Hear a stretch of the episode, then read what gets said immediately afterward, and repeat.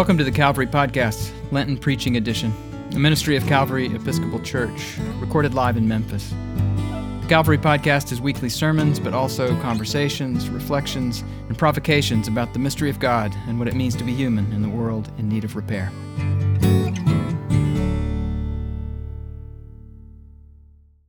To loose the bonds of injustice, to let the oppressed go free, and to break every yoke.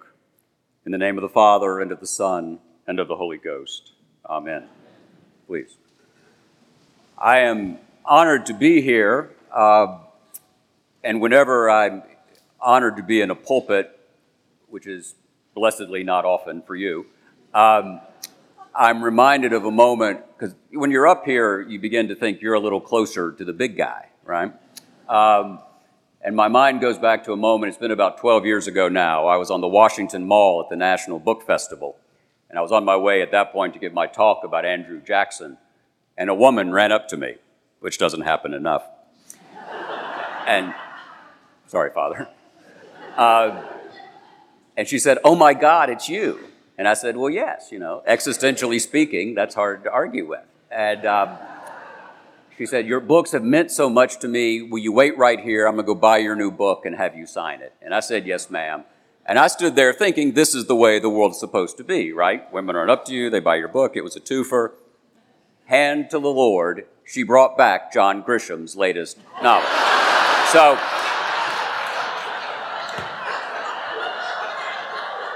whenever I think I've got it made, I remind myself that somewhere in America there's a woman with a forged copy of The Runaway Jury, right? Um, we, that's a true story. Uh, we are gathered at a city that is no stranger to the power and to the pain of the past. It was here on a stormy April night that Martin Luther King Jr. told us that he had seen the promised land, only hours later to fall to an assassin's bullet. Just days before, Dr. King had preached what would become his final Sunday sermon, not at Ebenezer in Atlanta, but in Washington at the National Cathedral, the seat of our church. In that sermon, Dr. King spoke of judgment. He said this One day we will have to stand before the God of history. Yes, we built gargantuan bridges to span the seas. We built gigantic buildings. We made our submarines to penetrate oceanic depths. We brought into being many other things with our scientific and technological power. Yet it seems that I can hear the God of history saying, That was not enough. But I was hungry, and ye fed me not. I was naked, and ye clothed me not. If ye do it unto the least of these, my brethren, you do it unto me. That's the question facing America today. So preached Dr. King in 1968. That question faces us still and always shall. And so it is, as William Faulkner taught us, that the past is never dead, it isn't even past. Now, I am a historian of that past, of the American past, and so I tend to think historically. But so do you, whether you really recognize it or not. For the Christian tradition is rooted in acts of remembrance. From the first Passover to the Last Supper, including the imposition of ashes on this day, our faith often finds expression in tangible acts of commemoration and in an active recognition of the sanctity and the dignity of every individual life. And the principles of individual sanctity and dignity animate our faith when our faith is at its best. They also animate our nation when our nation is at its best. The common denominator in all of this is we the people. For both our faith and our nation thrive when each of us manages, however briefly, to live in closer harmony with the ideals of light and love. And let's be very candid that harmony is incredibly elusive. It is contingent. It comes and it goes and it really goes more often than it comes. But we must seek it for only in the search is progress possible. Ash Wednesday is a useful occasion to consider past, present, and future, for it's a day on which we are summoned to assess where we've been, look around at where we are, and decide how to turn, to turn from sin and from the selfish and from the darkness.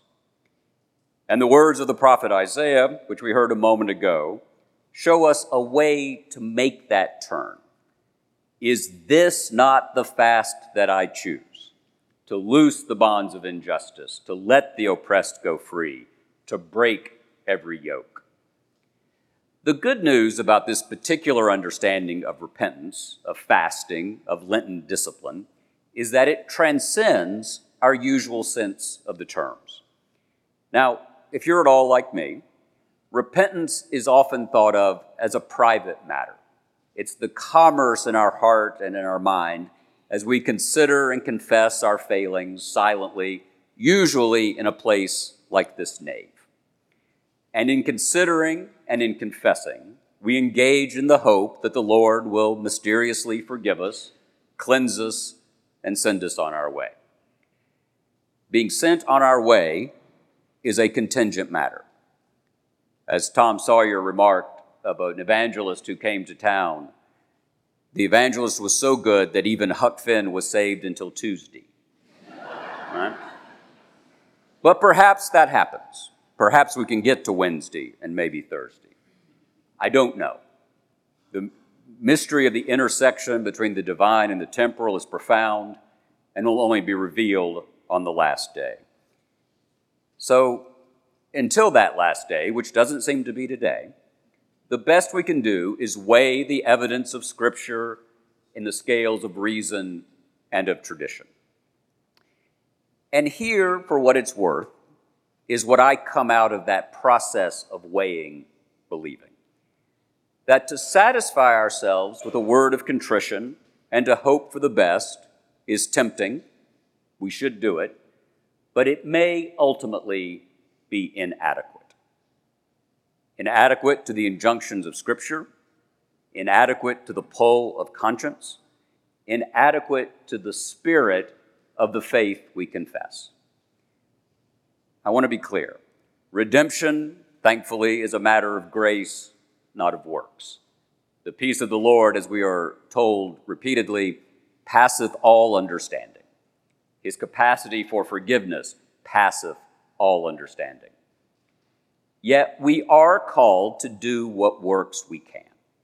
Works that loose the bonds of injustice, let the oppressed go free, and break every yoke. In these words, we are unambiguously, explicitly, and straightforwardly told that in offering food to the hungry and comfort to the afflicted and shelter to the lost, we are doing the work of God in a world of men by doing unto others as we would have them do unto us. And that, that is the treasure of which Jesus spoke in the gospel. And that treasure of justice in a world of injustice is where our hearts must be. And not just our hearts, but our hands and our voices. That work is true repentance. It's active repentance, a turn from the narrow and the sinful to the whole and the good. In doing right by others, the prophet says that order will come, and that our ancient ruin shall be rebuilt, and we shall raise up the foundations of many generations, and we shall be called the repairer of the breach. Now, if this were a simple matter, if it were simple to conduct ourselves in a way that we were selfless and generous, then we wouldn't have to be instructed in these things again and again and again. And we would not have to gather from age to age to hear the old story anew. And yet here we are on a winter's noon, contemplating the words of an ancient prophet and the injunctions of a Messiah as we make our way through what the Victorian novelist George Eliot called the dim lights and tangled circumstance of the world, a fallen, frail, and fallible world. Fortunately, history, history teaches us that we can find a path through that twilight. From Seneca Falls to Selma to Stonewall, from Lexington and Concord to Gettysburg to Omaha Beach, we have moved the world away from tyranny and toward liberty. And we are our best selves when we build not walls but bridges, when we act not out of greed but generosity, and when we fail to clench our fists reflexively, but instead extend a hand. This is not sentimental. This is a clinical view of the American past. We grow stronger the more generous we are.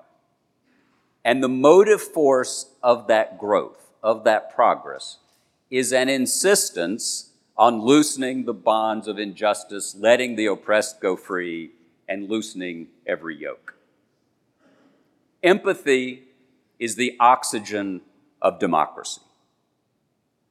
Love is the oxygen of our faith.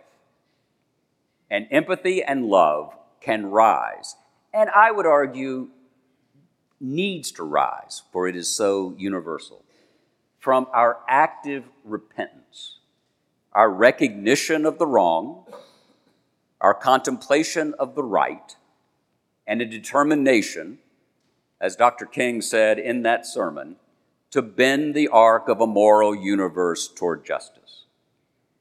But the arc of a moral universe does not tend that way by itself. For every action, there is a reaction. For every step forward, there is someone pulling back. That's the nature of life since the garden. Our tradition is about arming ourselves to bend that arc, to insist that it swerve so that it might bend. That's the lesson of our history, both sacred and secular. A history in which we, the people, as the people of God and as a polity within a constitutional republic, move from limitation to possibility, from exclusion to inclusion, from constriction to opportunity. A history in which we see each other not as enemies or even as rivals, but as neighbors. Now, when I talk about neighbors, I think that puts many of us in mind of Mr. Rogers, right? And I want to tell you a quick story about a very small category called great tweets. It's like French military victories in the 20th century, right? we can run through it pretty fast. About six months ago, someone tweeted out that if Doris Kearns Goodwin and Mr. Rogers had had a one night stand, I would have resulted.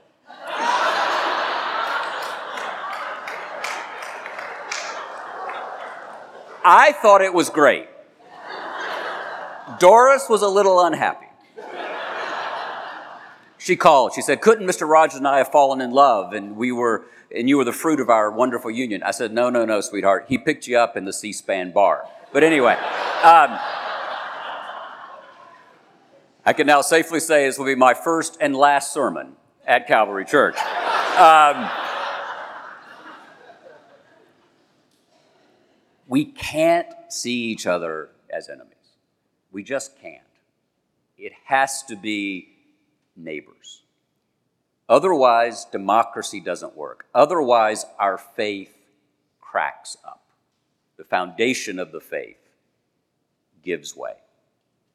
And it is a choice we can make. It's a choice we are enjoined to make.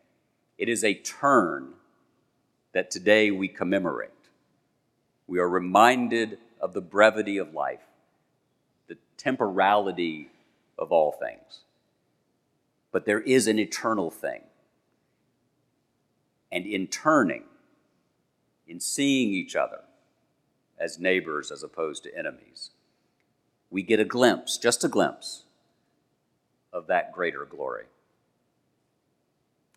Our history is shaped not ideally by the pull of appetite and ambition, but by the importunings of the prophets and the angels.